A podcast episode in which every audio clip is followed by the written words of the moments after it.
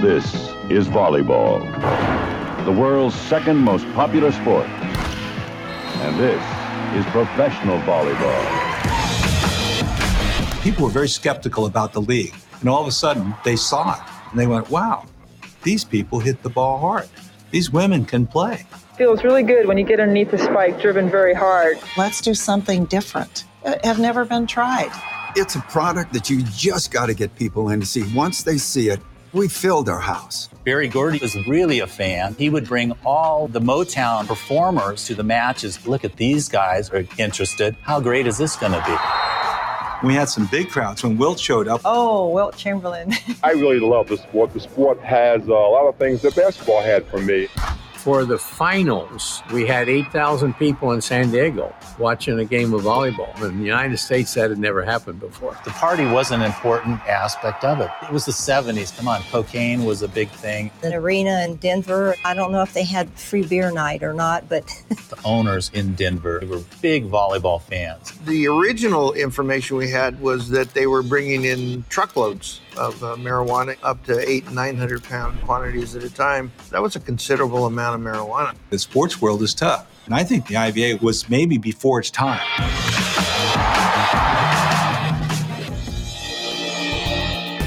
Welcome to Good Seats Still Available, a curious little podcast devoted to exploring what used to be in professional sports. Here's your host, Tim Hanlon. Oh, yes, we did. Yes, we did, friends. How are you? My name is Tim Hanlon, and uh, this is, of course, Good Seats Still Available, our curious little podcast that uh, is devoted to what used to be in professional sports. Uh, thank you for joining the proceedings. Uh, we appreciate you finding us uh, in uh, the, the, wide swath of stuff out there in podcast land. And for finding us and downloading us and putting us into your earbuds, we we greatly appreciate it. And uh, we are uh, sticking into the 70s uh, once again this week, uh, as we are wont to do, not because necessarily we, uh, you know, have any uh, tremendous love for that decade, although a hell of a lot of interesting things happened during it, especially in the realm of sports and especially in the realm of, of teams and leagues no longer with us. and we're going to go back to a topic that we haven't talked about in, geez, almost three years now. Uh, if you go back to the uh, uh, spin the way back dial to uh, our episode number nine back in April of 2017, when we were just kind of getting our sea legs uh, with this show, we had a, a tremendous conversation with documentary filmmaker Mike Jacobs. And we talked about at the time his 30 for 30 ESPN short called Bump and Spike the story, the curious story of this thing called the International Volleyball Association. Uh, that clip you just heard was the promo for that movie. And um, while it's been uh, difficult to find, ESPN's been a little uh, parsimonious in uh, in uh, releasing it and uh, keeping it out there. it is well worth the find. it is an amazing film about a curious, a fascinatingly curious league that was around for you know, a handful of years and kind of, you know, got through some fits and starts in the, the late 70s, 1975 to 1980 uh, in particular, and uh, was the uh, uh a noble attempt at co-ed professional volleyball uh, in the United States. And our guest this week was very much in the midst and perhaps one of the greatest players of that league during its brief time on the American sports scene. His name is Jay Hanseth. You heard his name in the in the clip there a couple of times. Not his name, his voice, of course. Uh, and uh, he is uh, prominently featured in this movie. And again, it's called Bump and Spike. Uh, it was uh, an ESPN 30 for 30 film. It is it is available out there. We're going to try to figure out specifically the easiest and, and fastest way that our listeners can uh, can get it. But uh, I, I, assure you that this episode, as well as our episode uh, number nine with Mike Jacobs, are well worth uh, listening to prior to finding that video. You will enjoy the the hijinks, shall we say, that that our guest Jay Hanseth has for us this week Crazy is not uh, even the right, uh, I think, adjective to describe this league. It was co-ed, so that that was interesting uh, in and of itself. It uh, was in the middle of the 1970s, uh, which itself was a decade of excess, and and I think the league uh, kind of exhibited a bunch of those excesses. you had star-studded investors in people like Barry Diller, media mogul, he, and Berry Gordy of Motown fame, and all his roster of Motown stars who are also minority investors. Uh, in this league, in some of these, uh, in some of these teams, you had standout uh, talent uh, in the forms of uh, you know, U.S. Uh, volleyball players and, and beach volleyball players like Jay Hanseth uh, and uh, a bunch of his uh, colleagues, as well as players from other sports. In particular, a guy named Wilt Chamberlain, who you might remember from his basketball and, shall we say, other exploits. but he was a big fan of volleyball, and matter of fact, used volleyball very much in his rehab efforts when he uh, found injuries in uh, in his playing days during the uh, his days playing in the NBA. He found volleyball to be a very uh, therapeutic sport and oh maybe even a, a, a way to you know kind of stay fresh with the ladies, if you will, on the beaches of Southern California. We're getting all of that. Uh, and much, much more. Chris, crazy stories. Uh, you had two, two owners in the the Denver Comets franchise that were basically using the team as a front for drugs. Some argue whether that uh, they're being uh, caught in the in, halftime, by the way, of a De- Denver Comets game. If that was the actual demise of the IVA, uh, some would argue it was kind of already starting to uh, to crumble a bit. Uh, but uh, let's put it this way: this kind of publicity, this arrest, literally in the middle of the of a professional volleyball game, probably didn't help uh, in terms of, uh, of public relations for the then fledgling International Volleyball Association. But you eagle eyed uh, viewers and, and uh, memory keepers of the 1970s, if you remember watching uh, the Superstars on ABC, well, you actually may remember some of the stars of the IVA actually uh, doing well in that competition and trying to bring, you know, some public relations goodness to that league. we get into uh, into some of that, as well as uh, I think, if I'm not mistaken, uh, CBS uh, even broadcast. It might have been a playoff game, and, and certainly one of the uh, All Star games. I know the one that uh, I think it was in 1976 when Wilt Chamberlain was playing too. So some really interesting stories around this International Volleyball Association, and on the periphery for certain of uh, of pro sports, but uh, it was it was quite something. And if you lived in places like uh, Tucson or or Santa Barbara or San Diego or uh, you know even Phoenix or Denver or Seattle, the Seattle Smashers or the San Jose Diablos during the last season of its existence, the last year of the league's existence, all those places, a lot on the West Coast and the Southwest, you probably remember uh, with more than just a glint in your eye, the International Volleyball Association. And we're going to get into some of the uh, really intriguing stories of that league with our guest, Jay Hanseth, coming up in just a moment or two. Uh, and perhaps one of the best ways to uh, to commemorate the uh, International Volleyball Association is by heading over to one of our great sponsors, SportsHistoryCollectibles.com where you can uh, you, you go into the uh, other sports section and you will see uh, sitting there very nicely and very beautifully a Los Angeles Stars 1976 IVA volleyball program. The Los Angeles Stars were uh, uh, one of the more uh, intriguing teams in the league's history. and if you if you look at some of the photography there of this volleyball program at sportshistorycollectibles.com, uh, you'll see that even in the uh, uh, the features that uh, show all the players and their photos and a little biography about them, you'll see just underneath their photos, true to the star's name, uh, their horoscope signs, uh, which I thought was pretty neat.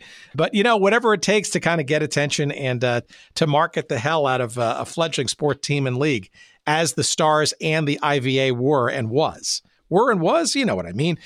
you can find this great program uh, as well as a whole ton of other great sports memorabilia. Well photographed and uh, and nicely priced and well lit. It's certainly not uh, the, uh, the, the more speculative world of eBay, eBay and those other places. At sportshistorycollectibles.com. And our pal Dean Mitchell and his friends in San Diego who run said site, we've they and we've got a promo code for you there uh, at the site. And you, you can use that for 15% off all of your purchases. And that's good seats. All one word, good seats. That's the promo code at sportshistorycollectibles.com, where you can get not only the Los Angeles Stars 1976 International Volleyball Association program, but a whole ton of other things from all kinds of leagues and teams that you may just have uh, just forgotten Uh, they're all there for you, and it's a, it's a great array, and there's new stuff arriving just about every week. Once again, sports, historycollectibles.com, and use the promo code Good Seats for 15% off all of your purchases. And we thank Dean and his friends at uh, at the site at sportshistorycollectibles.com for their sponsorship. And uh, we uh, thank you, of course, for continuing to listen as we now segue into our fun and jovial and a hard to believe conversation with the uh, International Volleyball Association's star player from uh, back in the 70s, back in the day. Here he is, our conversation with Jay Hanseth, coming up right at you.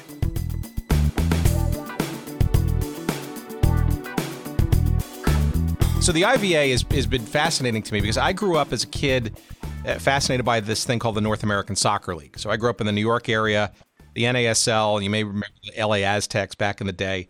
I grew up as a Cosmos fan, and, and I, got, I was became fascinated as a kid by all these teams that sort of came and went, and it um, just kind of morphed into sort of a, a, an obsession. And it, it's it's odd because it's it seems to be like a, an obsession for a lot of different people, and I think it's rooted in a lot of it seems to be kind of male, some, more uh, childhood related, uh, and just you know general sports uh, intrigue and, and, interest.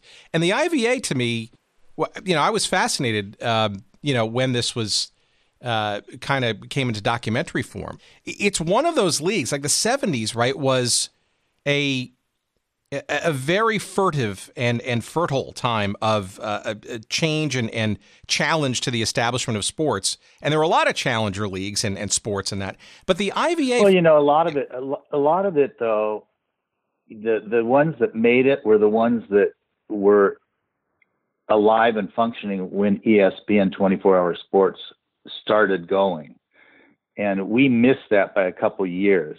I mean, you know, ESPN 24 hours a day sports, they're looking for content. And um, like we were the the AVP and the IVA, all that they we were happening um, prior to that, and the, the beach volleyball transitioned through it a little bit, and we had MTV following us. We had, you know, some a lot more television than the IVA had. The IVA was banking on the Olympics as sort of a springboard, and then Jimmy Carter, of course, canceled it, um, which hurt. So a, lo- a lot of it was, I think, if we had made it until the the broadcasting of ESPN, the the league stood a good chance of making it. You know, and then Jimmy Carter's economy was, you know, 18% interest rates, so financing a league in that atmosphere financially was pretty tough. Well, it's also it's also ironic that um, uh, that the Mike Jacobs uh, uh, documentary, part of the Thirty for Thirty uh, film series, uh, uh, Bump and Spike, which by the way is, is challenging to find, and, and I, am sure it's a, a, bit concerning to, to, to Mike as well uh, because it's a, it's a, it's a fascinating and, and, some of the, the video that does is part of it is, is great. And you're actually uh, a, a, quite the I don't know what it is about the players in that league but uh, all of you seem to have held up exceedingly well as the age as the as the years have piled on. But it's ironic that it was on ESPN right? And and you're getting to some some of the points so was this league essentially ahead of its time? It sounds like it could have been especially given that cable television and sports wasn't really sort of a, burgeoning thing yet? Well, I, I, think it really was because um, the one of the big selling points of the league was bringing the women in because uh, volleyball in in high school and college is the number one women's sport. So you have the huge following of women, and and, and they designed the whole format to allow women to be on the court because they didn't have to play at the net; they could play behind. And so, prior to all this Me Too stuff, all this women's rights stuff, the league recognized, hey, there's a huge market when these women finish playing high school and co- college volleyball. There's nothing for them to watch. There's nothing for them to be interested in other than uh, high school or college volleyball. So it was a big thing, and we, the men, the men players, you know, we were giving up Olympic aspirations because if we turned pro, we couldn't play amateur. So there's a big concern for us was this going to be some stupid format with these the were the women going to be able to play in in a much more powerful setting than they were used to and we were concerned giving up our amateur status in order to play in this league because initially the salaries weren't that high a few of the premier players would get the bulk of the money and the rest of it the the players were kind of their salaries were filled in and they were like eight or ten thousand dollars the first couple of years. So when it came about, the women really did a surprisingly great job. They adjusted to the increased velocity of the play and the power of the play, and uh, a lot of the starting women in the league were really international stars, but mainly on defense and passing. They didn't they didn't need to hit or block, other than Mary Jo Peppler. I want to get into uh, sort of how you got into the sport in the first place in a second, but let, let me just ask you further on that that point, right? So, in some respects, too, there's also, I'm guessing, frankly, a bit of a marketing element. The fact that it's co-ed, right? Uh, the sort of proverbial sex appeal sells kind of thing, and it's also as unique because I think, uh, I guess, World Team Tennis was also, you know, somewhat fledgling at the time too, which is kind of the only other at the time sort of major sport that was also flirting with this idea of how to integrate males and females simultaneously into the action versus other sports in this country? Well, the advantage we had as volleyball is most of the women players were very feminine and really attractive. Um, the we weren't trying to draw out the six foot three really powerful women. We were trying to get the really agile and quick and good passers and defenders. So they tended to be have great figures and um, you know um, and quite you and usually they came from the beach situation, so they were used to being in a bathing suit. They usually had you know they grew up going down to the beach. If they didn't feel good in the bathing suit, they didn't usually play beach volleyball. So the the pool of players we drew from were a lot of them beach volleyball players originally, which transitioned into indoor game, and then they got drafted in our league. So the the women were quite attractive, which was and feminine. So it was a it was a good mix for marketing, you know, because then the uh, the it was attractive for the men fans and the women fans in the regard that they were watching females play at a in a professional level. Well, and and you see that right if you look in the in the sort of uh, in the archives and stuff, you see people like Linda Fernandez, for example, a, a very talented player. Uh, you know, arguably was sort of the yang to to Wilt Chamberlain, for example's yin. We'll get to that in a, in a little later, but you know, uh, she's featured in People magazine for God's sakes, right? And and and has had had or or was sort of some dalliances in modeling, and, and could have been perhaps if she weren't sort of a, uh, a professional volleyball player. Uh, beyond her you know, athletic and uh, plus the superstars exposure, right? Which I'm sure is a television experience, right? Again, it's television, right? It's a little bit of you know good, good, attractive uh, promotion for for a fledgling league. Yeah, well, the superstars was, I mean, Mary Jo's the one that was like brought attention to uh, the female volleyball athlete. I mean, she was like so powerful and she was like so far beyond those other women that were in the superstars competition. You know, she was six foot, six foot one, and like 170 pounds, and it was, it was. I remember that superstars competition on television.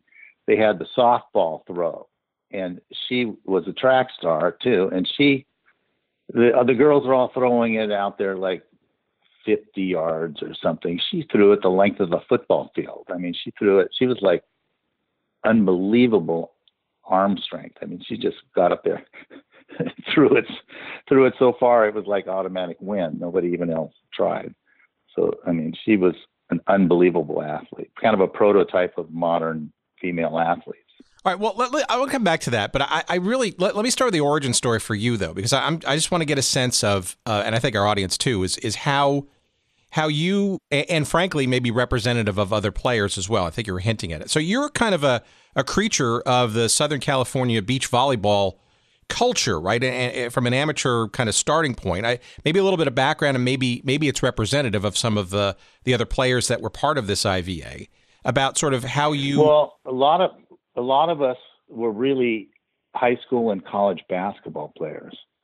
A lot of us.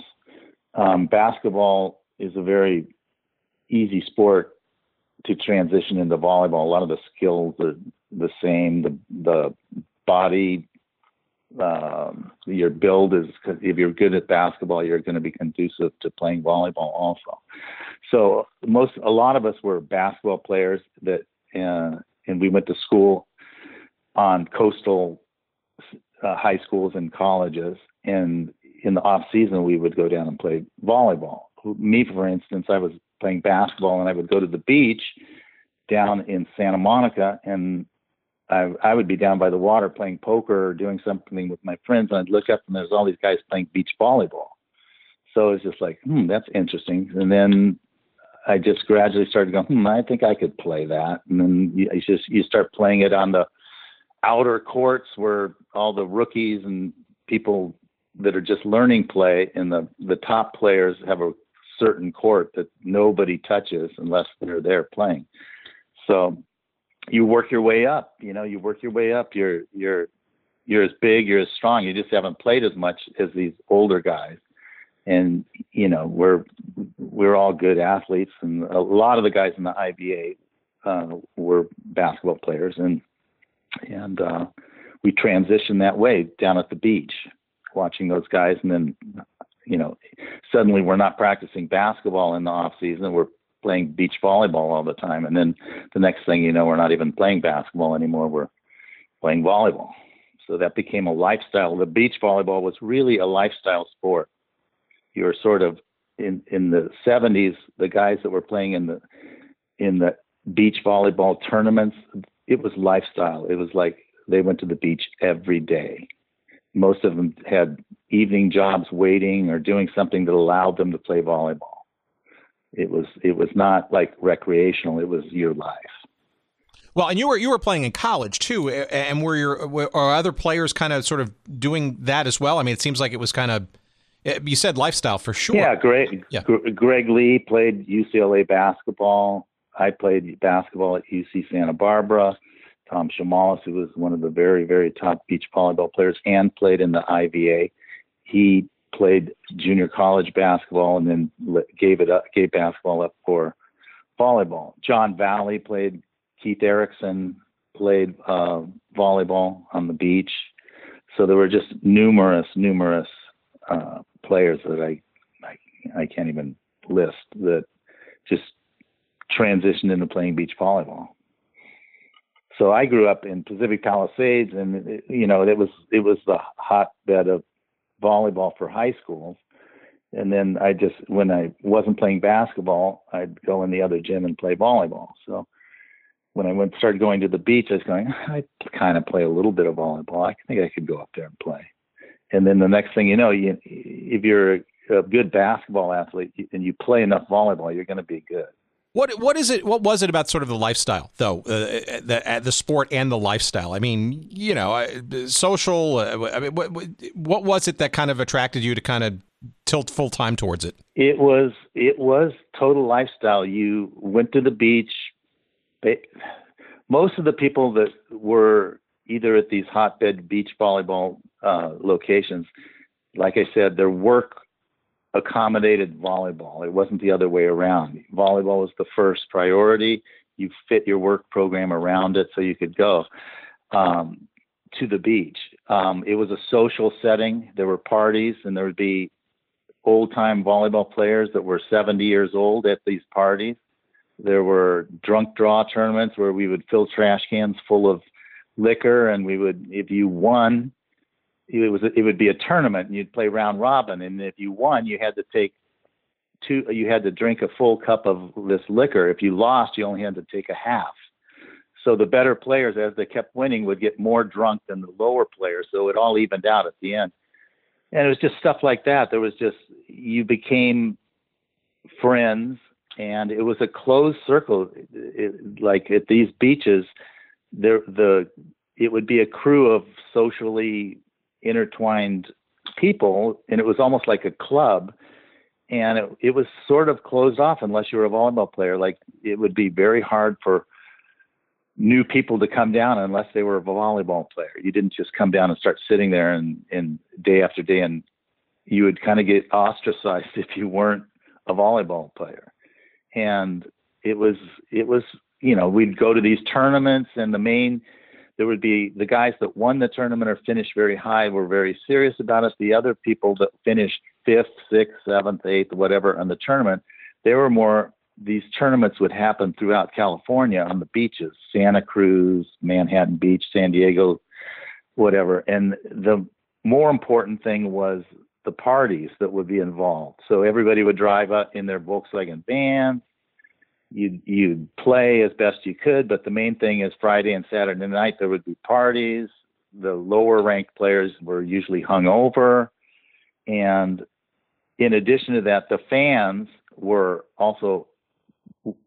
It was it was more than just fans. They were part of the crew. Maybe they weren't the good players, but they went to your beach, and they would travel to these tournaments. If it was in Santa Cruz, they would all be up there we would all be at the same party. We would all be doing the same thing. And the, um, sometimes they would enter the tournaments themselves. They would be intermediate recreational players, but these tournaments were so big that you could enter it. You could play against your. It'd be like entering a, a, three on three basketball tournament, and Michael Jordan's there, and you're like a high school guy, or you're a, a recreation B player or something, and you got to play the first round against him.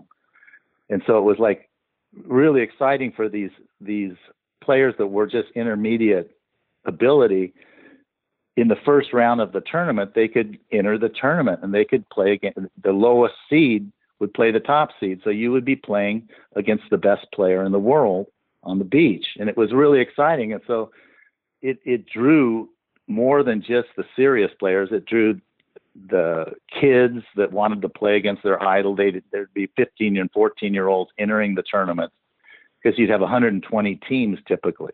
Today, it's a totally different thing. It's strictly professional. But back then, you know, that's 200, 120 teams, that's 250 people about. So you could just have friends of friends that wanted to play against the top player and they'd enter the tournament.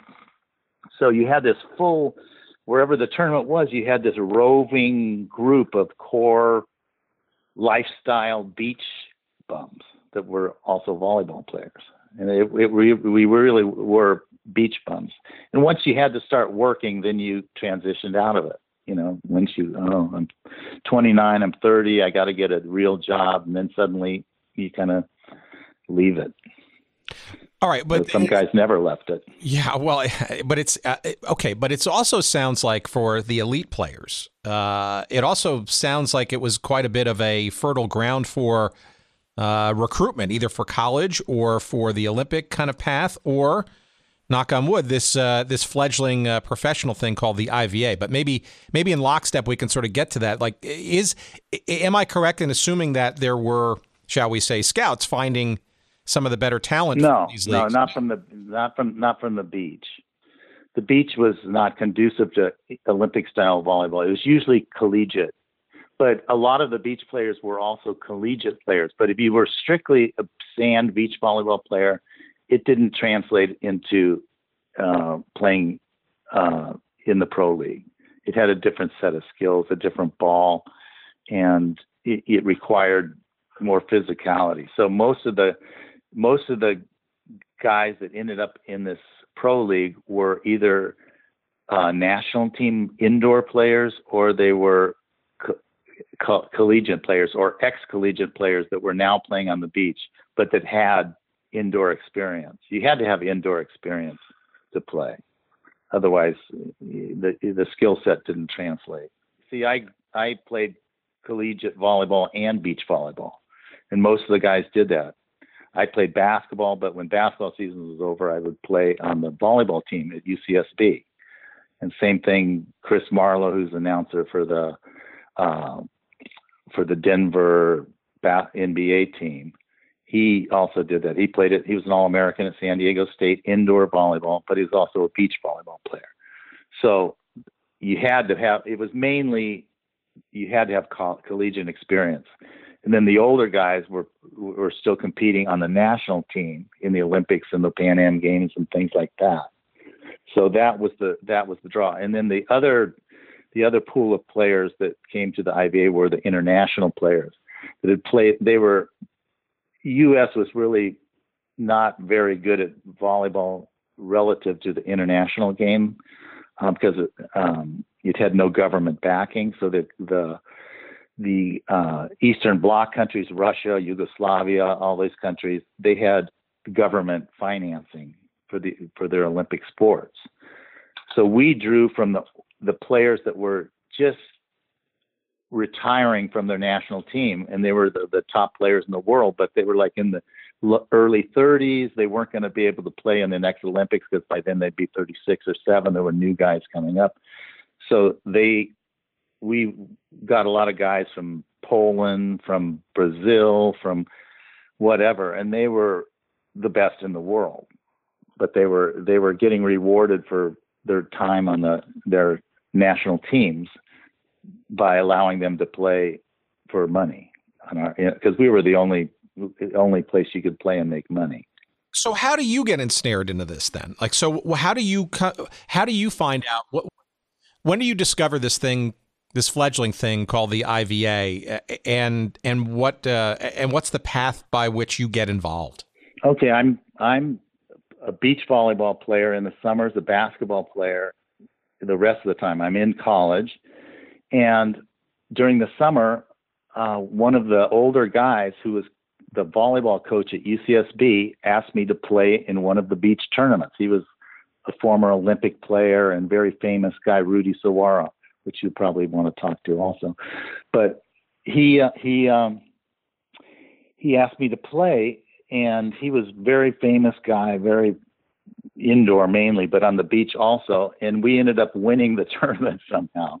I was only 20 years old or 19 years old, and he was coach at UCSB. So I was on a I was finishing up junior college basketball, and I had some scholarship offers, but not from UCSB. Well, he talked the UCSB basketball coach into giving me a scholarship for basketball, so I could also play volleyball because he wanted he thought I was really good at volleyball. So he thought oh, I'll get this kid to be able to come. He'll play basketball and volleyball. So I got up there, and then I played both sports, and I played under him. He ended up being quitting the UCSB coaching of volleyball and became the coach of the first IVA team in San Diego. So he, he Berry Gordy recruited him to be the coach of his new team in San Diego, and that and I had just graduated. I had no more college eligibility, so he hired me as one of his players. So that's how I got into it. So the San Diego Breakers, which was owned by Berry Gordy of Motown fame, uh, essentially through the coach, basically found you. And were there others uh, that uh, the Tasmanian Devil uh, was also looking for uh, in you know? Yeah, I mean, he knew all he knew all the players he wanted. He, they were all friends of his or acquaintances of his. He he knew. It's a very cl- it's a very small circle of people that that were pl- that could play at that level in the United States. There's probably I don't know 50 people that 60 people that were really capable of playing and that were still active and in shape. Because usually the once you get out of college, you either play beach volleyball or you go into you start working. You you know you don't. So the guys that were freshly out of college were the best. Either the guys freshly out of college or the guys that were playing on the U.S. national team. That was your pool of players because they were in shape, they were in good condition, they were still competing, and somebody that was out of the sport for five years, they'd be fat and you know they would be out of it. So he chose us, and he chose other guys that were on the U.S. national team to play for his team. So that it was it was he knew exactly who he wanted. He he had the best owner. It was David Wolper and him had the biggest checkbook, and so he got Barry, Berry Gordy got the best team. Berry Gordy and Wolper. Well, so uh, let me let's, let's talk about them for a second, right? So Berry Gordy, obviously the founder of Motown Records, somebody we wouldn't mind uh, uh, delving into this escapade a bit more. Uh, David Wolper, of course, uh, no longer with us, but a prolific, right? And that's maybe with an understatement, television producer, right? So uh, people like Barry Diller, of course, who was at the time at ABC and went on to Paramount and other sort of media mogulness. At some point, those names must have been a bit of an allure and maybe almost a sort of a confidence boost that this wasn't necessarily, at least initially, a not well thought out or fly by night kind of operation. That this could be legit, right?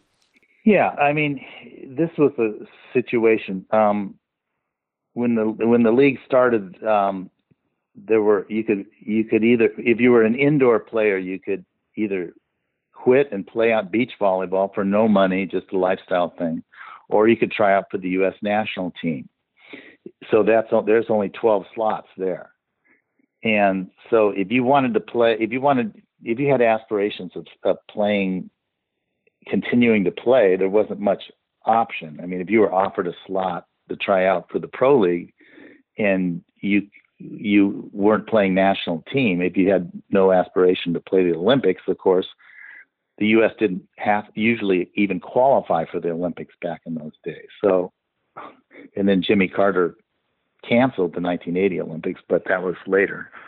Everybody that played in this league initially, it was either you were one of the top guys that they wanted, so then you made decent money. But if you were one of the fill-in, the the middle of the roster type on down, you were just playing for the fun of it for a summer gig um, some of the people were teachers. Some of the people uh, just had jobs and took a break. It was only three and a half, four months long. But the interesting thing was regarding Berry Gordy. This is a kind of a funny story. I was. It was the summer before this league started, and I was down at the beach, and Rudy Suwara, my coach, got hired as the new coach of San Diego. So he's down at the beach, and he says, and he tells me, "Oh, uh, the owner of our team is going to come down. He wants to see this volleyball scene and talk to a few people, so he might be coming down a little later." So a little later, down comes Berry Gordy, and he's got Marvin Gaye in tow. And Marvin's in this yellow fly velour jumpsuit, one piece jumpsuit with gold chains all over and this big, huge sunglasses and this hat. And we're all sitting there going, oh my God, that's Marvin Gaye, you know, and he's down there and he's a big guy. And he's down there and he's like with Berry Gordy, I mean, at the beach, right? And they're in their little sandals and it's like only these black guys could could pull off these outfits they're in. You know, this is a black guy going to the beach. And this is and they were like decked out in their in their beach outfits. And they came down there and they're talking to us and they're like, you know, uh, Rudy, my coach, wanted me to be on the team and one other guy, and so he's like, "It's going to be awesome. We got Berry Gordy's going to be our owner. We're going to play in the San Diego Sports Arena." And they were talking to us, and they were really cool, really nice, very interested in the sport. Um, I don't know how interested they initially were because I think um, the whole how it all started was Berry Gordy wanted to uh, get into the movies with Diana Ross in Lady Sings the Blue and Mahogany and all these things. And he approached Wolper as far to kind of uh, school him a little bit and help him with the the process. He goes, I got this great black star, I got the music, I want to make a movie with starring her. I think they were married at the time. And so Wolper said, Yeah, I can help you if you buy one of the teams of my new league and so I think that's how it happened. He, Wolper was filming the night, the 76 Olympics in I think it was either Montreal is in Canada. And he and he fell in love with volleyball. He was filming all the secondary sports for one of his documentaries and he loved volleyball. He went, "Oh my god, this is the greatest thing. We'll start our own league." He was the Dodge Parker was a player and he, he wanted to form this league. He was like one of the original spearheads and uh, kind of a, a he coordinated between the players, the coaches, and the owners. He would bring he brought in most of the owners himself. He had a very dynamic personality, but Wolper was the one that loved the sport, and he, with his credibility and TV and all that behind him, uh, it, he, and then once he got Berry Gordy in, then they they were able to go. All these other owners kind of ponied up a little bit. The economy was good, everything was good. You know, we were starting this new thing. We had Wilt Chamberlain, we had Berry Gordy, we had David Wolper, we had some some you know some power behind us. You know, some we had, especially Wilt. Anywhere Wilt played, it'd be five thousand people without doing any promotion, just about. So anyway, that's that's how the the Berry Gordy thing kind of happened, and then it was fascinating because when we were playing, he would he had it was you know pro sports. You got your most pro sports. It's a, a lot of uh, black athletes and their white owners. Well, we were the white players and we had the black owners. So it was really it was really kind of funny because they would come down and they had a gold roped off section of the sports arena that would seat about 50 people. And they came down in these limo caravans of about six limos, and he would bring all the Motown people down to San Diego from Hollywood, LA. They'd all come down, like uh, Billy Dee Williams, Diana Ross, Marvin Gaye, all these, all these people every home game, every big home game. So we had the gold roped off section, and they would come down in the limos down into the sports arena, drive right into the thing, and then they'd come in the locker room, and we're sitting there going, "Oh my God, what is this?" Diana Ross is in here asking us about volleyball and our strategy, and you know, it's it was really bizarre. You know, it was like a total juxtaposition of normal sports.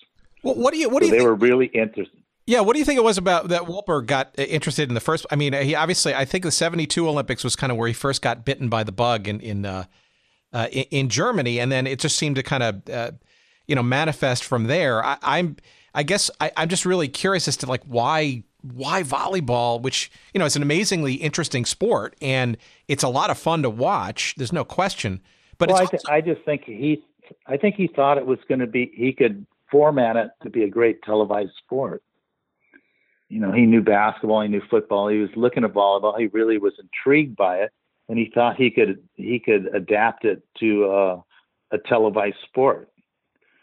So, and that was it. And then putting the women on the court, that was just kind of a brainstorming thing, a marketing thing that they all came up with. See, that's so so that's so that's especially interesting to me. Now, as a player, and we'll get into some of the the the day to day and and and some of the how you you know uh, went through the games and all that stuff in a second, but um, I, I, was reading uh, this little excerpt from his memoir, uh, David Wolper, about him putting this league together, and I guess around the time that you sort of got involved and, and became part of a part of the San Diego franchise, and and uh, a one young uh, uh, brash Peter Ueberroth uh, was sort of in his inner circle, and Ueberroth basically told him all the various things that he thought that was go- wrong with this league, the way it was set up, the way it was structured, the way it was. Uh, and uh, basically, at the time, Wolper basically banished him from his office and said, "Okay, thanks a lot, but you know, no thanks." And ironically, it came back in '84 when you know Ueberroth was the head of the Olympic Committee and stuff, and Wolper was instrumental actually in bringing Ueberroth in to, to run uh, the Olympics, which is an interesting coda. But uh, basically, Wolper recognized uh, after the fact that everything that Ueberroth said uh, about the league wound up happening uh, to to the negative. Uh, but the interesting juxtaposition, th- I think, here is that, and I'm wondering if you have an answer to this. Given Wolper's experience, right, and and uh, just you know mastery of the medium of television, how come the IVA never really kind of got and/or on you know uh, exposed onto television? He was syndicating you know highlight shows for the NBA for God's sakes, among many other things. I'm surprised that the IVA, besides a a little bit of a feature, you know, with Mary Jo Pep- Peppler, uh, for example, on the, on the Superstars or the All Star Game on CBS, you know, as a one off, that it never really actually kind of got onto television in any way, shape, or form. Well, we were relying on the Olympics for that because the three main cable, the three main networks, CBS, ABC, NBC, basically at that time there was three main sports. There's football, basketball, baseball, and then minor sports like you know that they would do like boutique golf, little yeah, yeah. yeah. Uh, golf was there too. I mean, golf got a fair amount of stuff because of Nicklaus and those guys. Tennis got a little bit, but when there were major tournaments like Wimbledon or something, but tennis didn't get much either. There was, you know, when a perfect example. I gave a I gave a I went to a sports luncheon in San Diego, right? And and I thought I'm going to work on my public speaking. I was very shy, and I thought oh, I'm kind of pissed at myself. So I go down there, and there's rodeo with the President Ford's son. And they got the rookie of the year, Carney Lansford, and then they got Junior Seau, or they got some guy there. I don't know, some uh, Charger football guy there. So they're all paying great attention while everybody's speaking. Then I get up to speak, and they serve the food. you know, nobody cared about minor sports and volleyball. They thought volley, the sports writers thought volleyball was something that that like you did at the beach when there was nothing else to do. You batted it around, and it's like frisbee or something. You know, that was their concept of volleyball, and they weren't interested in it. They grew up with with basketball, baseball, or football, and that's what they viewed sports. Everything else was like, yeah, maybe it's fun to watch it one time, surfing, or maybe you, you watch skiing at the Olympics, maybe you watch whatever bicycling at the Tour de France, but you know, week in, week out, there was no sports channel. And until that happened and they and these channels had to fill in 24 hours of sports, you you didn't get enough of it. And if if if we in I think in uh 68, I don't even think we qualified for the Olympics. So we didn't have any anything televised from Olympic volleyball. You know, let's see, in 70, in 80, Jimmy Carter boycotted. In 76, we didn't qualify for Montreal. So, so you we, missed out. There was just two, no format. Yeah, you missed out on two sort of major springboards of promotion, if you will, right there, right? Yeah, I'm sure Wolper was planning on highlighting the 1980 Olympics, and then the economy tanked. I think the biggest thing was when interest rates were 18% or whatever these business guys were just going, ah, I can't, I can't be paying, I can't be borrowing to, you know, to finance this league and this team. It's too expensive, you know. So I think that right when it folded, the economy was just the worst. So I, I'm, you know, we weren't going to the Olympics. Jimmy Carter notified everybody, okay, we're boycotting the Olympics. The, the economy's tanking. Um, it just wasn't we just missed out you know it was going it when there was a time there where we we were going quite well we you know the the attendance was good it, the marketing was going well but then when the owners started cutting back and like the product and started suffering it just the handwriting was on the wall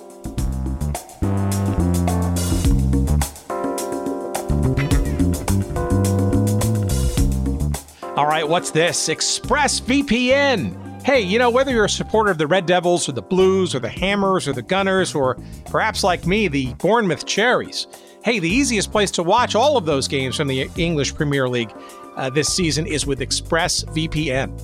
ExpressVPN allows you to access EPL streams from around the world for a fraction of the price it might normally cost. Here's how it works use ExpressVPN to buy an 11 sports account. ExpressVPN lets you spoof your location so you can appear like you're in, say, Taiwan and purchase your account for just over two bucks a month. Now, I live in the Chicago area and I travel a whole lot, and I can't always watch the Cherries when they're playing live, uh, or for that matter, the championship, where I'm, I'm following Hull City to see if they can finally get over the hump and get into the Premier League themselves. So, what I do is I use ExpressVPN to stream. ExpressVPN comes with apps for computers and mobile devices and digital media, media players, he says, like Fire TV. And of course, and especially, you can use ExpressVPN every time you go online to keep all of your network data encrypted, secure, and safe from hackers. That's what VPNs are all about, for God's sakes. And ExpressVPN is the fastest one that I've tried, and it costs less than six bucks a month as well as comes with a 30 day money back guarantee.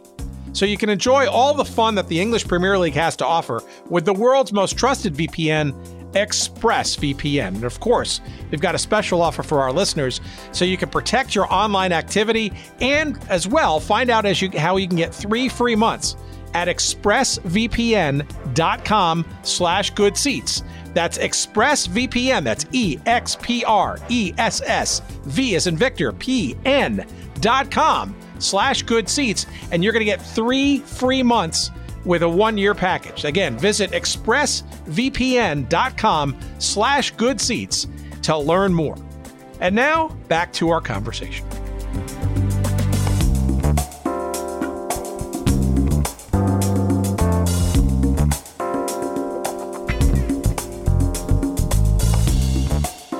Let's talk about some of some of the play and and some of your some some of your experiences playing, right? Because a lot of these teams were, and I'm sure this wasn't the original plan, but a lot of uh, once the league got going in '75 and '76, it was largely a southwestern, almost regional kind of footprint in terms of franchises. What was the experience? How, how were you taken to in San Diego by the fans, by the press? Uh, what was the quality of play? Was it worth your time, so to speak? I I got a sense that some of this, or maybe a lot of this, was kind of a lot of fun looked like it. Well, it was a lot. Of, it was a lot of fun. Once we realized the women were going to be able to do the create a product that was they weren't going to hamper us. I mean, we were really very concerned about that initially. As players, you're giving up your Olympic, your amateur status to play on this league, and you're hoping it's going to make it. Uh, and we didn't know what the product, if the women were going to be able to perform at a high enough level. But that they did, and they surprised everybody in a good way as far as the players. Where were we at? What was the question again? Well, you're, you know, what was it like in the sports arena when you're traveling, okay. play, you know, that kind of stuff? The fans. No, it was great. We usually our team was one of the. I started off that first year in San Diego, and and Wilt was playing all the games for the LA team, and the league was Santa Barbara, San Diego, LA, a lot of volleyball fans. In uh, Salt Lake, in um, where was it? In San, Juarez or what it was, El Paso. They had a good following. So we had we usually drew between 2,500 and 5,000. If Wilt played in the San Diego Sports Arena, we'd have six or 7,000 people. So we were doing pretty well.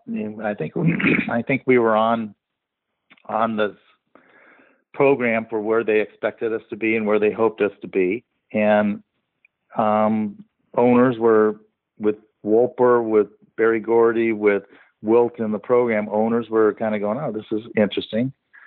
And you know, we had in Santa Barbara, they had uh, Schlumberger. Um, she was involved with it, she was dating one of the volleyball players, and and that's a pretty.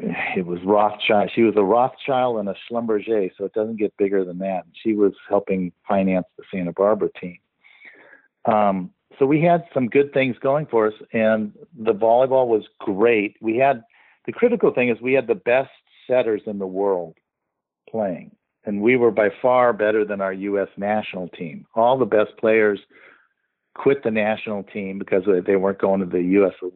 the Olymp. They weren't. We were boycotting the 80 Olympics, so we knew that a couple a year and a half in advance or a year in advance. So everybody joined this league, and we had the best uh, foreign players in the world playing here too. So we had we didn't want all foreign players, but each team wanted each team had one or two or maybe three players from a foreign country. So the play and they were the best players in the world. So we as Americans, we were trailing behind, but we quickly got up to that speed because you're playing with the best guys in the world on your team and against you. So, you know, our athleticism was just as good. We just didn't have the experience at that level. But once those guys started mixing in with us, the level of play really got really high. So we we were the only league only place to play in the world where you could make money. So we had a lot of the very premier guys that were just getting older and ready to retire. They wanted to play in our league. So we had a lot of Polish, Yugoslav, and Romanian guys, Brazilian guys, Japanese guys. We had a lot of international players. So it was really exciting in that regard because we were playing with and against the heroes that we I was just out of college, so these guys were like 30, 31, just off winning the world championships, and suddenly I get to play with them or against them. It was pretty thrilling. So that was really exciting. And then you just playing in front of crowds in Santa Barbara. I, at college, it was Santa Barbara was always sold out. Tucson was always sold out, and Denver usually had four or five thousand people. So there were there were quite a few venues that were doing well, you know, with the with the uh, fans and stuff, but still it wasn't big enough yet where the owners weren't having to fork out principal money. And how about how about the dynamic amongst the players, right? So it's you're describing a mix of international, of uh, uh, women, largely from sort of the indoor kind of thing, and and and their uh, unique uh, skill sets and or uh, shall we say uh, attractiveness, and a little bit of the beach volleyball culture in the mix. Um, sounds like a a um, an interesting recipe player wise. It seems though also that the camaraderie was pretty strong, and it was almost sort of like a a, a shared uh, love of the experience and, and experience maybe with Captain Lee. Yeah, other than the foreign players, we all knew each other. We were all friends from years. You know, whether like Rudy was my coach, I knew him, but the other older guys were on the guys you idolized, but we knew them from either the beach or from indoor volleyball or from whatever. So the Americans all knew each other and you know either hated each other from past issues with playing against each other, or but we all loved each other too. The international guys, you know, they they uh, some of them didn't speak the language. We had to like, you know, kind of use the sign language. It'd be like Ohtani for the Angels coming over, you know. Only we didn't have a interpreter. They had to fit in, and they had to like learn English a little bit, and but it was it was pretty funny. The one of our in Santa Barbara, one of our Mexican guys, he was really a funny guy. He he comes up and he's like halfway through the season and he goes he like goes, God damn it, I've been here three months and you already none of you know how to speak Spanish yet. You know. He's like expecting us to learn Spanish for him. How about also the cities and stuff too? Did that have anything to do? I mean, you know, you're playing in. Yeah, you guys were in in the major arena there in San Diego, sharing time with uh, well, I guess it was the, the, the ABA Conquistadors and then the uh, the San Diego Clippers on the basketball side. So That's a major arena versus, say, I'm going to guess El Paso Juarez or Tucson was not necessarily were not necessarily the uh, the highest order of facilities. No, no, no. Tucson was a is like a 3,000 seat high school. Santa Barbara, we played at Santa Barbara City College, which is about 3,000 also. So that was the typical venue, Phoenix. See, I played in San Diego, I played in Phoenix, I played in Santa Barbara, I played in Tucson. So I've, I've played in a lot of different teams. So, uh, but Denver had a big arena. Salt Lake City had a big arena. Um, San Diego played in a big arena. So there were three arenas that would seat like 12,000 people, but, uh, you know, we didn't ever fill up 12,000, I don't think. Then, of course, we played we had the All Star game and we played the Houston Rockets basketball team. I don't know if you knew that. No. it was pretty. Oh yeah, we played. It was Calvin Murphy was out there. We, I think Moses Malone might have been. Yeah, we played. Wilt was playing on our team, and somehow I don't know if he arranged or somebody, but we went to Houston and we played the Houston Rockets. they didn't know but anything about volleyball. They were volleyball? Do you play them in volleyball? in, in volleyball. Oh, okay. In volleyball. In volleyball.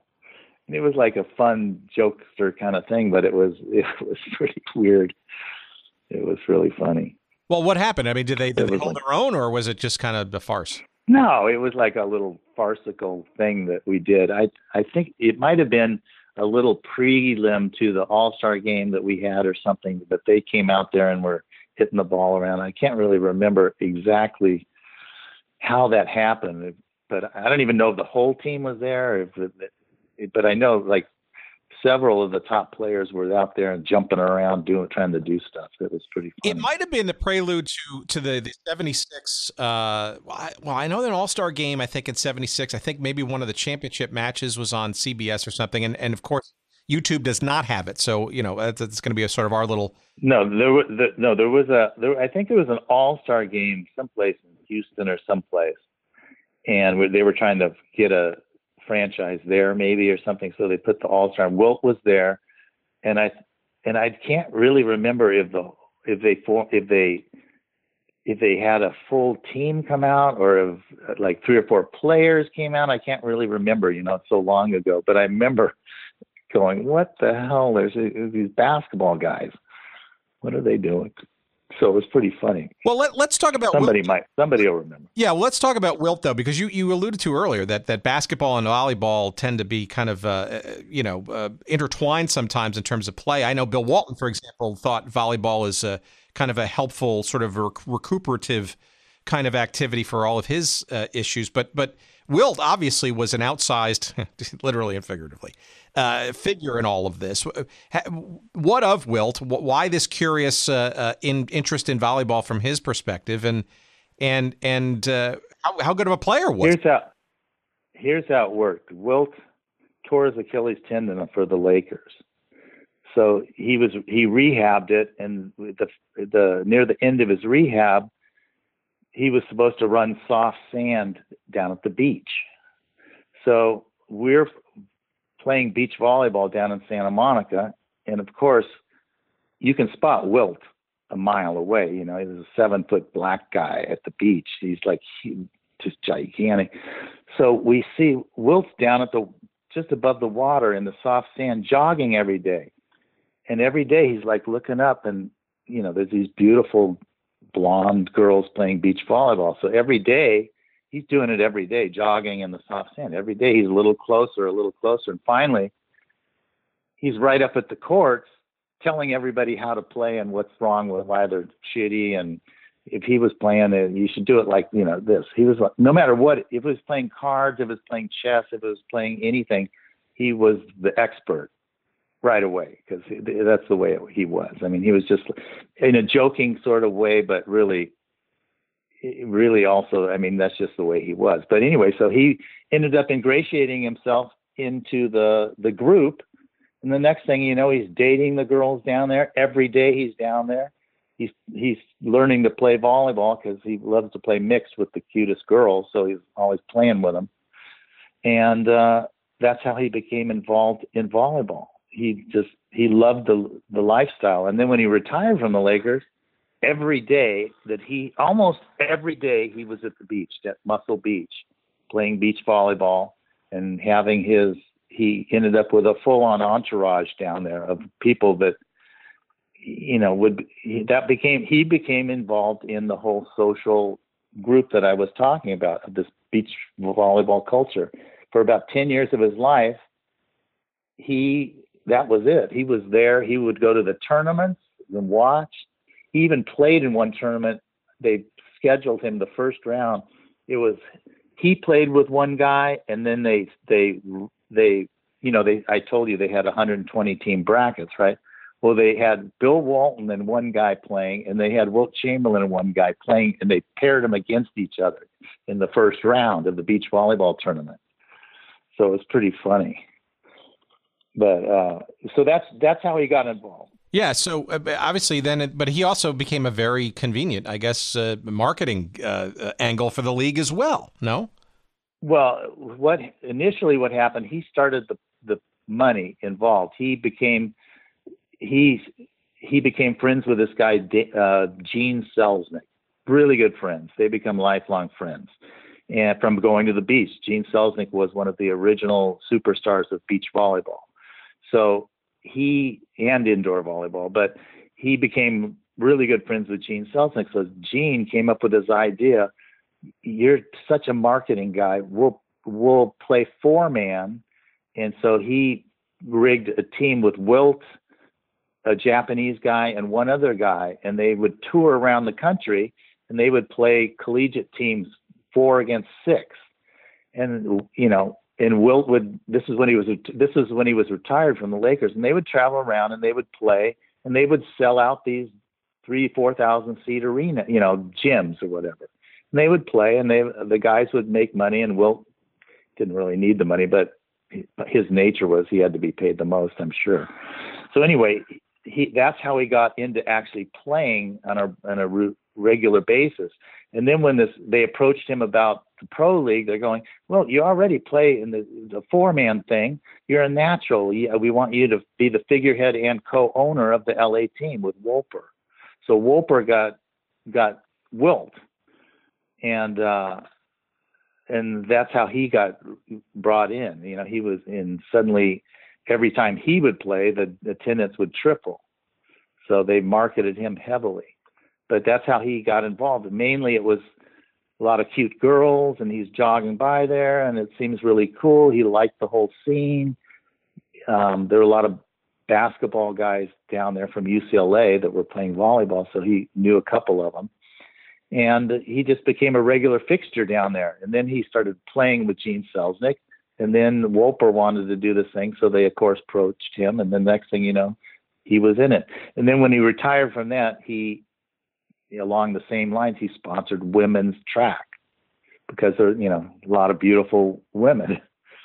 So he sponsored a, a, a track team out of L.A. But he was quite an inter- he was an interesting character, a really nice guy and you know, just he loved the whole scene. He, he ten years of his life, it was every day, all day long, playing cards, playing beach volleyball, going to the beach. Well, and, uh, it sounds like he earned the respect, I guess, of the players because I could imagine some of the players might not necessarily appreciate the, I don't know, the traveling sideshow or the, you know, the the distraction, I guess, of a, of a high wattage personality like him when they're there to play volleyball at a high level. Well, yeah, I mean, he he just imagine him. He picked up a sport. It really at, in at age forty something, forty two or something.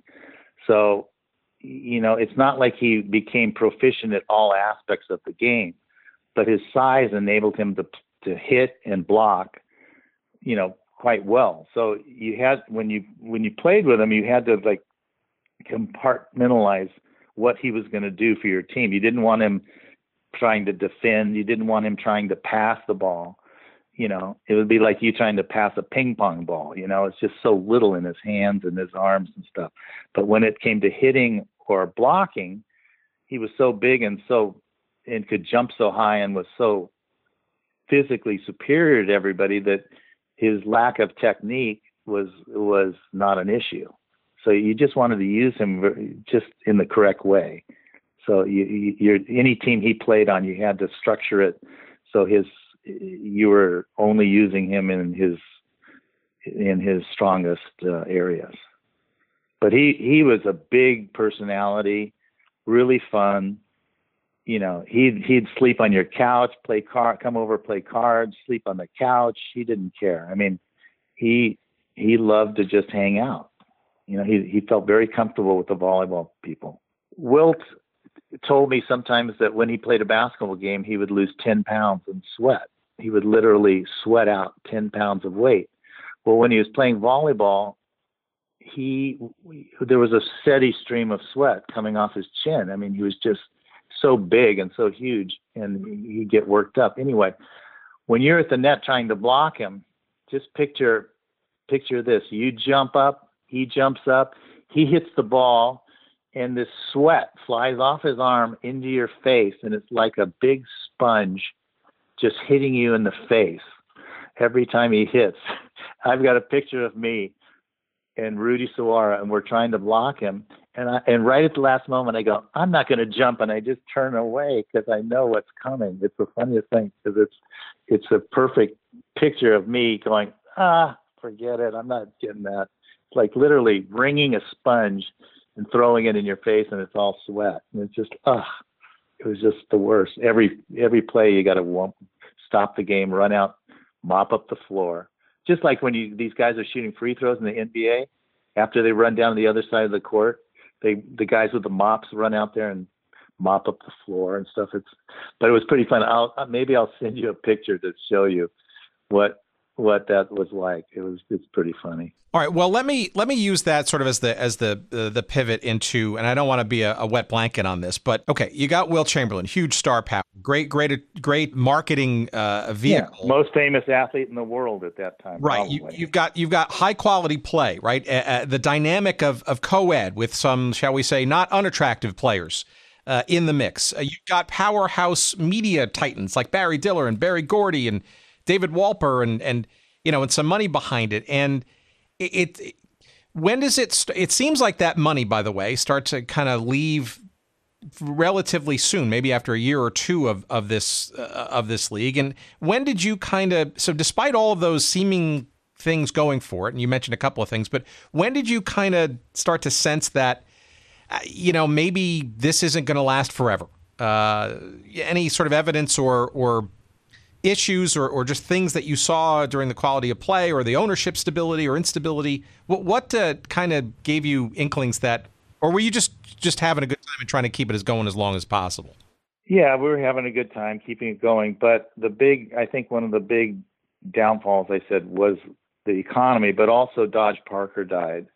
And Dodge was the big personality that that he was the pl- best one of the best players, but he's also the big personality and he made things fun and he he he was one of those guys who could talk these rich guys into into owning teams. I think he personally kept the league alive the last couple years of his life. Um, but by bringing in new owners and new blood and new finances and stuff, he was a big, big personality, and he and he made it fun.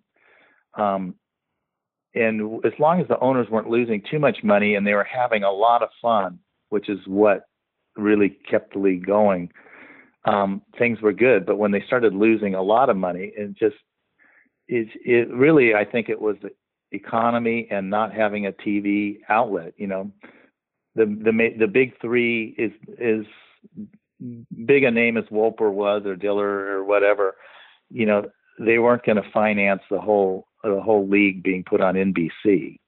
You know, they'll show blurbs. They might show the All Star game for a segment, but it just wasn't going to happen. They had we were competing with baseball. You know, I mean, in the summer, we're not going to we're not going to with with ESPN. Then we we would have had a venue to show showcase our events on TV. But the whole thing was we were going to get the Olympic exposure. We were going to get TV from that, and then we were we were hopefully going to get better exposure. But it never happened. The economy tanked.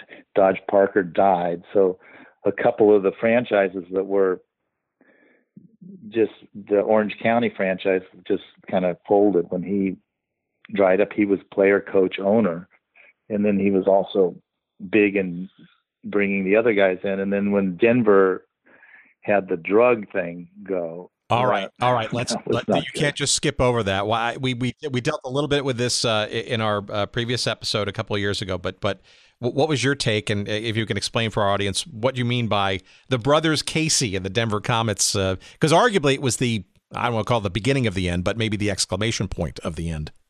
Well, I played I played in a team in Phoenix, and the owners there uh, brought in these two guys that were interested in starting a team in Denver. So they kind of apprenticed with the ownership and the team in Phoenix for a year. So I met those guys and I knew them really well. They they moved to Phoenix for the summer just to help with the front office and organizational stuff so that when they started their team in Denver the following year they would kind of be up to speed. And they were the nicest, most dedicated guys to volleyball. They didn't do this just to to mark. I don't I don't believe to just as a marketing. I mean, just as a way to clean their money. They really loved volleyball. They were passionate about the team, and they. I mean, you just don't create that. And they loved the players, and they loved the parties that were associated around the games and after the games. And they were so when I was in Phoenix, I was playing for that team. They were there, and we. I never had a hint of drug, anything related to drugs. I thought they were just some rich guys that were really passionate about volleyball, and I don't think any of the players really associated that I knew of that they were like some big cartel of drug guys. They loved volleyball, and they were at every event, and they were at every party, and they they just loved the lifestyle, loved the whole thing. They they wanted to get the best players. I mean, they were really wonderful guys. It, it wasn't like they were you know some Mexican cartel guys or something. They they were the coolest, nicest guys, and we were all sh- shocked when that happened. You know, I mean, this is the late '70s, so there was, of course, there was, you know, people doing players and front office people occasionally doing cocaine or smoking pot or whatever. That's just sort of what went along with that lifestyle back then. You know, all athletes were kind of partaking in that. That you're young, you got a little money, you're doing this. But it wasn't like anybody thought there was like major dealing going on. And uh, when when they raided that arena with them at halftime, they're like right in the middle of the match. They go in and arrest the guys. I mean, these drug guys, they were, I mean, the DEA guys, they were just loving doing it and you know, it was it's really kind of shameful. I mean, it, they, I guess they just wanted to fold the league and punish the whole league because of these guys. But you know, that was very damaging to the league.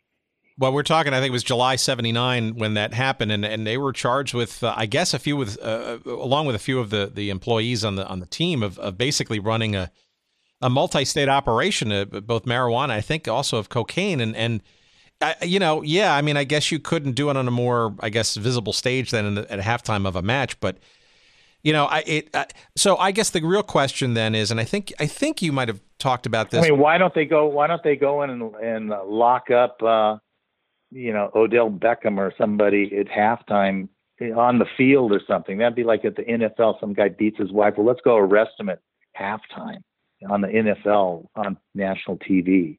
You know, and it was really that was really a shitty thing to do. Yeah, I was gonna say if it's any consolation, I, I we've had some stories about the World Football League where some some some things happened during the courses of the game and stuff in terms of like locking up uh, equipment and, and all that kind of stuff. So I this also could be part of the times of of of the 70s and I guess the way sort of these things were sort of I guess addressed. But yeah, I mean it, it could have been handled differently. But let me ask you this pointed question though: Do you you know I think for those who have followed this story and, and have, have, have, sort of understood what, what the IVA was about and stuff, would you would you say, based on your recollections, that that that was the, the the cause of maybe sort of the IVA uh, ultimately going under, or do you think there was some some shakiness that, that no, I think it was I think it I think it was a culmination of events of the economy, of Dodge Parker dying, of the Denver thing, and just just not having a TV venue for the the the events and the and the Olympics we, not happening, which could have been the maybe the the yes, lifeline, right? That could have been the the saving lifeline. You know, if we'd had the Olympic exposure, because we we could have we could have had a lot of exposure, and if we had gotten exposure, I think the women playing would have been a big draw. There were there was a lot of female fans that came to the game, and the the women that were playing were like little superstars amongst the college and high school girl volleyball players, which you, you have to keep in mind it's huge. It's bigger than any other sport for women, volleyball. It's the biggest by far. And you know, we we that could have been a huge thing for us, and it was never really it was never promoted enough or displayed enough because of the, the no no TV exposure. All right, so let, let me ask you a couple of quick wrap up, wrap up questions then. So number one, what happened to you and and the other players sort of once all this uh, evaporated and went away? I know for you, you uh, went on to a, a, pretty significant career, the AVP, this sort of professional league devoted to the sport of beach volleyball. But what happened not only for you, but also other players as this thing basically died a, a sad death in 1980? Well, there was the the international guys that were older. It was basically the end of their career. Some many of them went on to be national team coaches or club team coaches in back in Europe or Asia or whatever. Um, I was able to play in, in the AVP. There wasn't much money in it right then, and then when the when the Olympics allowed NBA players to play in the Olympics, suddenly everybody was it was wide open. If you'd played professional sports, you could then re reapply to play in the national team. So I played one year of AVP, and then I rejoined. I joined the U.S. national team because I, professionals could play. So I was young enough where I could still, and there was three or four other guys that went from the IVA back onto the national volleyball team. So we played in that, but then um, I got married, and before the '84 Olympics, I I uh, began playing for money in Italy. Italy began having a lot of money, so Italy in the early '80s became the biggest paying location for volleyball. I mean, I think Karch got over a million dollars a year playing in uh, Rimini. Well, and then in '84, obviously, and and, and obviously uh, the the incorporation of beach. And that's what they. Yeah. yeah. But I mean, you, you look at what happened with the Olympics. The U.S. won the gold medal, and Karch Kiraly finishes playing, and then suddenly he gets an offer for a million dollars a year playing in Italy. I mean, that's a pretty. You could see what the Olympics could do. You know, suddenly he's world famous, and he's even famous in the United States just because and rightfully so, but because of his Olympic exploits. All right. Well, then on that track, then uh, you know, and I, we've kind of hinted at it before. It was ahead of its time, and also conspired, I think, by you know a number of events like we've outlined here, and you've mentioned, right? That you know, it's kind of a a, a witch's brew of of unfortunate luck, I guess, uh, both macro and micro. Yeah. If, if you if you look if you look at what happened once ESPN came in, skateboarding, snowmobiling, all this crazy stuff because they were they created alternative sports that didn't even exist just to occupy their their their TV programming. You know, beach volleyball, we had MTV, we had all this stuff going on. If if the AVP IVA could have made it to that period where they were they needed programming, it, I think it would have it would have survived because it was it, it had a lot going for it. It just ESPN was the key, the 24-hour sports network. You know, I mean, when you have when you have women's softball and lacrosse being shown on prime time ESPN sports channels, I mean, come on. I don't think there's a huge audience for women's lacrosse. Well, so why then do you think perhaps there hasn't been sort of a, a, a I know in the 80s there was Major League Volleyball for a little while and and uh, but but nothing of, of maybe of a, as significant and maybe audacious uh, an attempt as the International Volleyball Association. Have there been attempts and or perhaps why not uh, given now a, a media landscape that could support and nurture uh, what of professional team volleyball as a, as an opportunity or is is its time past for some odd reason? Well, I think there's so much, there's so many, you know, low cost sporting events now that it, I think it, it just missed its window.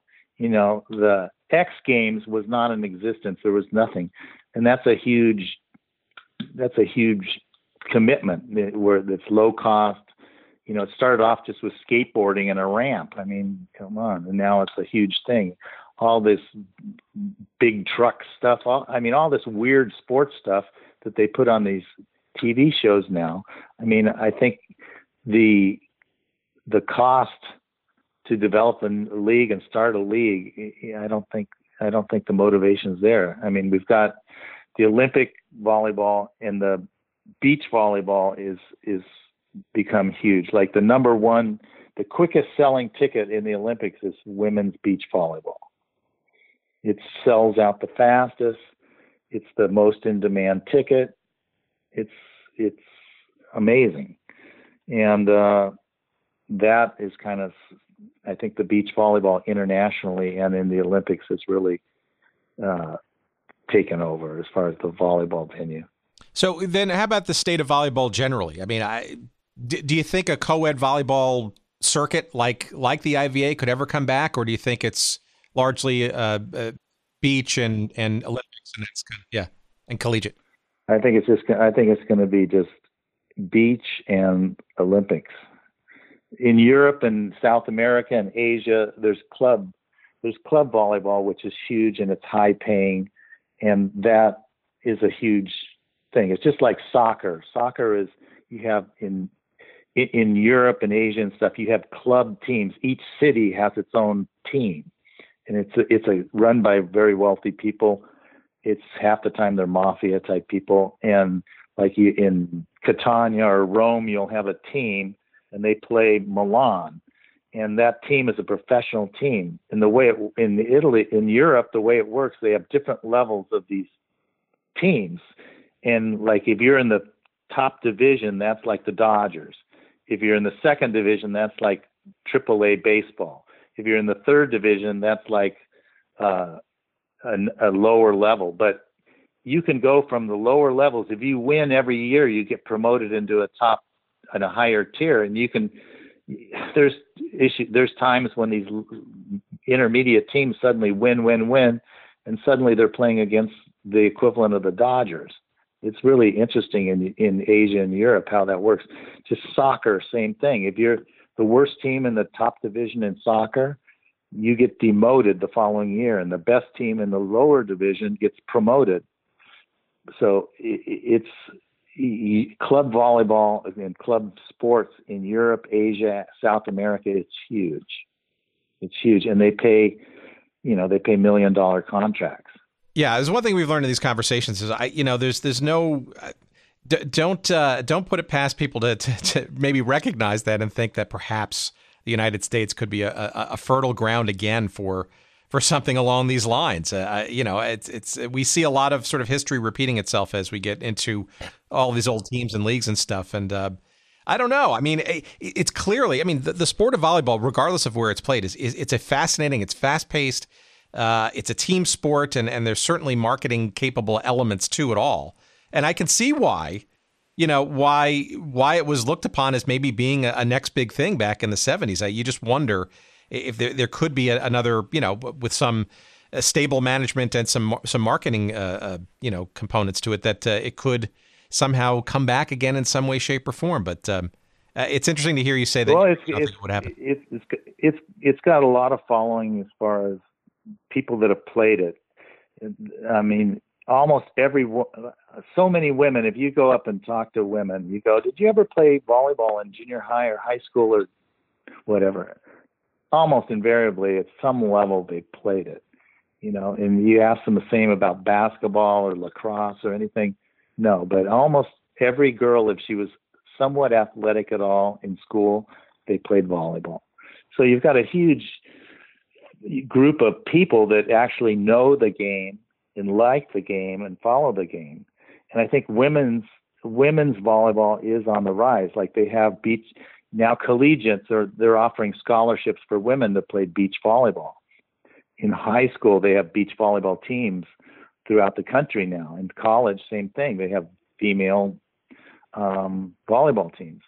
Conversely, the men in college, because of college football taking up 50 scholarships, minor sports for men is very limited. They're not they're they don't they don't like to spend money on men because the college football programs take up so much money and so many scholarships. The more scholarships they award for these minor sports, they have to do the same for women. So, uh, college college football is a problem for all minor sports: water polo, volleyball. You know, all the minor sports. They they struggle to survive because you, you know, for every for every scholarship or you offer or every opportunity you offer the men because of Title IX, you have to offer the women the same thing. So, men's volleyball is is in, in um, indoor Olympic style is seriously in, in difficulty. There's, I think, there's only I don't know how many men's teams there are, but San Diego State doesn't even have volleyball now, and that was one of the original hotbeds of all volleyball, and they don't they don't even offer a team. You know, San Diego State. So that is a big problem. All right, last question. If I could encapsulate maybe in a word of what I've heard today, and uh, it's almost when somebody says the IVA or or brings back memories, uh, good or bad, about the International Volleyball Association, and and you're, it sounds a little bittersweet. I, I guess my question would be can you give me a a, a, a comparison of the bitter versus the sweet? Well, I, I don't think it was bitter at all. Other than I thought it was a it had a great chance to go, and it was really fun, and it was you know, it was. I thought it was really an amazing opportunity. Um, the interacting with the people that we I was able to be with the Wolpers and Berry Gordy, Wilt Chamberlain, all that. It was like really exciting. You know, I, I was really lucky coming out of college. The second I graduated, there's a professional league, so I don't have to work. I'm going to play professional volleyball. Who thought that? And then you know, so the IVA I think was offered a lot of us just a touch of what it'd be like to be a pro pro athlete and travel around and play in front of people and and so I don't have any bitterness at all. I thought it was the most fun time of my life. You know, traveling around playing sports for and able to support yourself. I thought, you know, I was really lucky in so many ways. Um, I'm just a little disappointed that the culminating events didn't allow it to take off like we all hoped. But I think it was a great sport and under the right circumstances, I think it could be again. In like in Italy, it's on television all the time. All the major teams are playing. It's televised every every day, every game. So it's like it is happening. In in Japan, when we played there, I mean, the police had outside the arena where we played. They had to form lines elbow to elbow and back up to create a corridor so we can get on the bus. I mean, internationally in Brazil, they play in they play in huge stadiums. Um, volleyball. It's just it just hasn't happened here, you know. So unfortunately, but but other places in the world, it is happening. So maybe that'll be the venue for the next professional league, um, and maybe some players can, like right now, they go to they go to Italy, they go to Greece, they go to all different countries, Japan, Brazil. So if you're good enough, you play internationally that way. That's where the professionals, the the American players that are good enough, that's what they do now. Well, I, you know, Jay, this has been really interesting. I mean, I, I you know, a lot of the, the, the focus that we've obviously done uh, uh around these sports and leagues and stuff obviously has gravitated to the, the big four or big five uh, sports, and and the IVA to me is is uh, an endless curiosity. I and I, I hope we do some more uh, conversations and episodes around it. I yeah, you know the the the amazing thing is it was it, once again it wasn't we were playing professional sports, but we weren't making so much money that we didn't really focus on having fun, going to parties after the game, interacting, socializing with the owners. It was a it was a the owners I think the main reason they stayed with it so long is they were having so much damn fun. I mean, the promotions, the crazy stuff going on, interacting with the players, you know, screaming and yelling, and and the the owners, you know, were being interviewed by TV people. They're like, you know, they're wealthy guys, but they're real estate guys, and suddenly they're on the news being interviewed about their team. It was a lot of fun for them. They had a lot of fun. And the Caseys, I mean, you, you know, yes, uh, whatever their drug connection was, primarily they were into the volleyball. I'm telling you, they loved it and they partied with us, and it wasn't like some drug party either.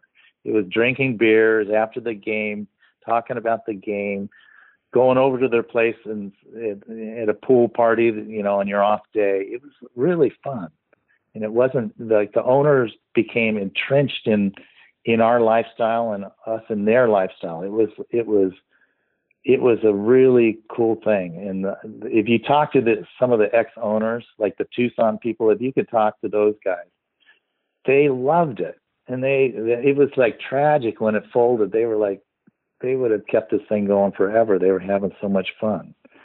So you know, um, I wanted to say there might be an interesting guy for you to talk to, and his name's John Lee and he was a player, but he was also uh, involved with Jim Bartlett, who was one of the owners of the league and team, and he wrote for Volleyball magazine, and he was a, player. He was a journalist. He had, he had some interesting insights more from the owner's side which might be interesting. And he's very articulate, and he might be really interesting for you to talk oh, to. I, also, I love that connection. Yeah, because I know Jim Bartlett and, and Volleyball Magazine sort of kind of was part of the sort of the I don't call it restructure, but sort of the the locking down of the finance Yeah, you know, try to keep it going. Yeah. Yeah. Well, Jim Bartlett, here's a interesting little story. He got he was the first person to bring money into beach volleyball. And he used to go to the beach and he everybody would talk about who was the best player, this and that. And he there was one guy who said he was the best player. So he said, Okay, I'll put money on up. I'll put like two thousand dollars up and we'll have a little tournament with you guys and we'll see who the best guy is. And so he personally put up the money and these two guys went at it down at uh, Muscle Beach playing one on one, if you can believe it.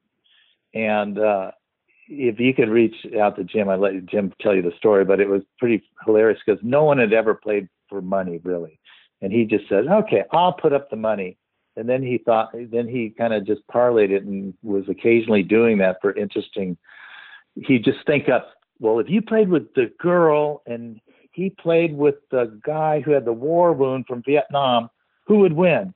And he would put up money for just the stupidest things, but it was all volleyball related here's a perfect example of Jim Bartlett. He's owning the team in Santa Barbara, and he comes up with one of the first promotional things. This is before people like in basketball would do halftime shots for hundred thousand dollars or something, right? He's like going, "We got to get the fans involved at our halftime." So he comes up, he makes this caricature, this character, and he calls him Doctor Dig, and he puts him in like this wrestling outfit with a hood, you know, like he's World Wrestling Association, one of those Mexican wrestlers. He's in a cape and he's got a big silver suit on and he's got a hood on. And the thing was, you could win a TV if you could serve the ball and ace him. So he's on one side of the net. And all these kids are lining up to serve. And if you can serve it and ace him without him touching the ball, you get a TV. Well, the funny thing is, they put this spray paint on his tennis shoes to, so it would match his silver outfit, but they got the paint all over the bottom of the shoes. So he's standing out there, and every time he goes to move, he falls down. So, like in the first like eight serves, they give away three TVs because they spray painted his bottom of his shoes, and he can't move. It's like the whole production just they just stopped it, you know, after three TVs. It was so funny because he's falling down literally every serve. These little kids are winning TVs right and left.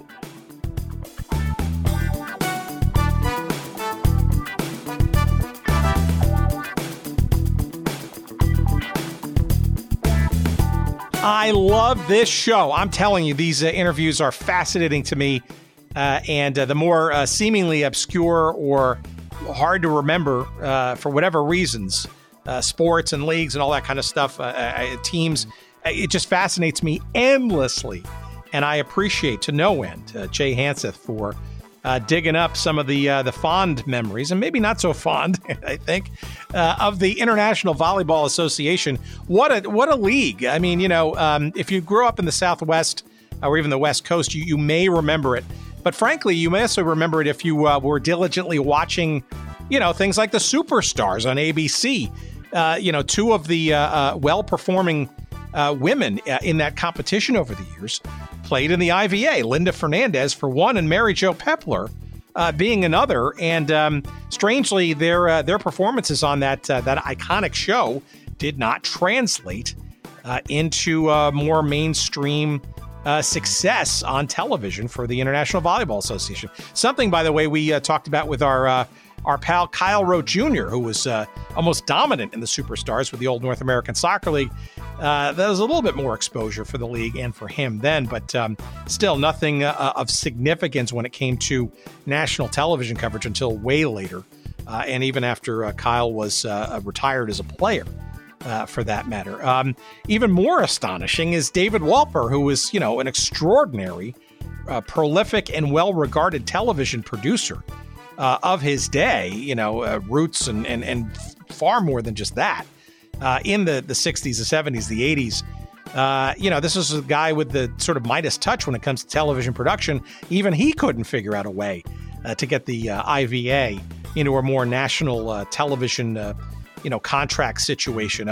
there were, if you remember, maybe some CBS Sports spectaculars along the way. there was, I think, at least an All Star game and uh, maybe even a playoff game of the IVA that uh, that made uh, that uh, those episodes. But you know that was uh, about it when it came to national television coverage of the IVA. I mean, people like Wilt Chamberlain, for God's sakes, you know, couldn't even uh, attract a national a television scenario. You get people like Berry Gordy and and uh, and Barry Diller. I mean, these are all people major major figures in the entertainment world, and they still couldn't make it work for whatever reasons. But it, you cannot deny the passion uh, and the skill of the players that played, and frankly, the sheer fun it seems that uh, the IVA uh, provided. And again, of course, it was during the '70s, for God's sakes. But uh, boy, oh boy, if you were in Tucson or in uh, El Paso, Juarez, or Santa Barbara or LA or, you know, a this a bunch of those southwestern or even western uh, countries, cities uh, where the IVA played uh, their games. Uh, I'm sure you might remember uh, some uh, some amazing matches and some fun times. And we appreciate Jay. for recollecting just a bit about some of those and, and remembering this league, and hopefully, we'll some more stories to come for you and from the IVA as as we keep marching along in our merry little way in these uh, great episodes as we uh, keep unfolding more and more stories from the world of uh, forgotten sports. And uh, we thank you for, of course, listening. But uh, by all means, by check out all of our old episodes. Why don't you? If you enjoyed this one, you're certainly going to enjoy episode number nine. Uh, our episode with uh, with Mike Jacobs, who was the uh, producer and director and writer and creator of that ESPN 30 for 30 documentary called Bump and Spike. We'll have a link to uh, the promo and where you can watch that movie or find it uh, on our website at goodseatsstillavailable.com. And again, you're going to find the dozens and dozens of other episodes from all kinds of leagues and teams, not just the International Volleyball Association, but you name the league and teams and sports. We're, we're on our way to tackling as many of them as we can. And uh, that's where you can listen to all those episodes and download them, do what you want. You can also find our social links there. Uh, we're on Twitter at Good Seats Still. You'll find us on uh, Instagram at Good Seats Still Available. Uh, you'll find us on Facebook. We got a page devoted to us there. Uh, let's see on the website. You can find a link to send us some email if you'd like, uh, or you can do that directly at hello at goodseatsstillavailable.com. And on the website, you'll find a link to our weekly newsletter.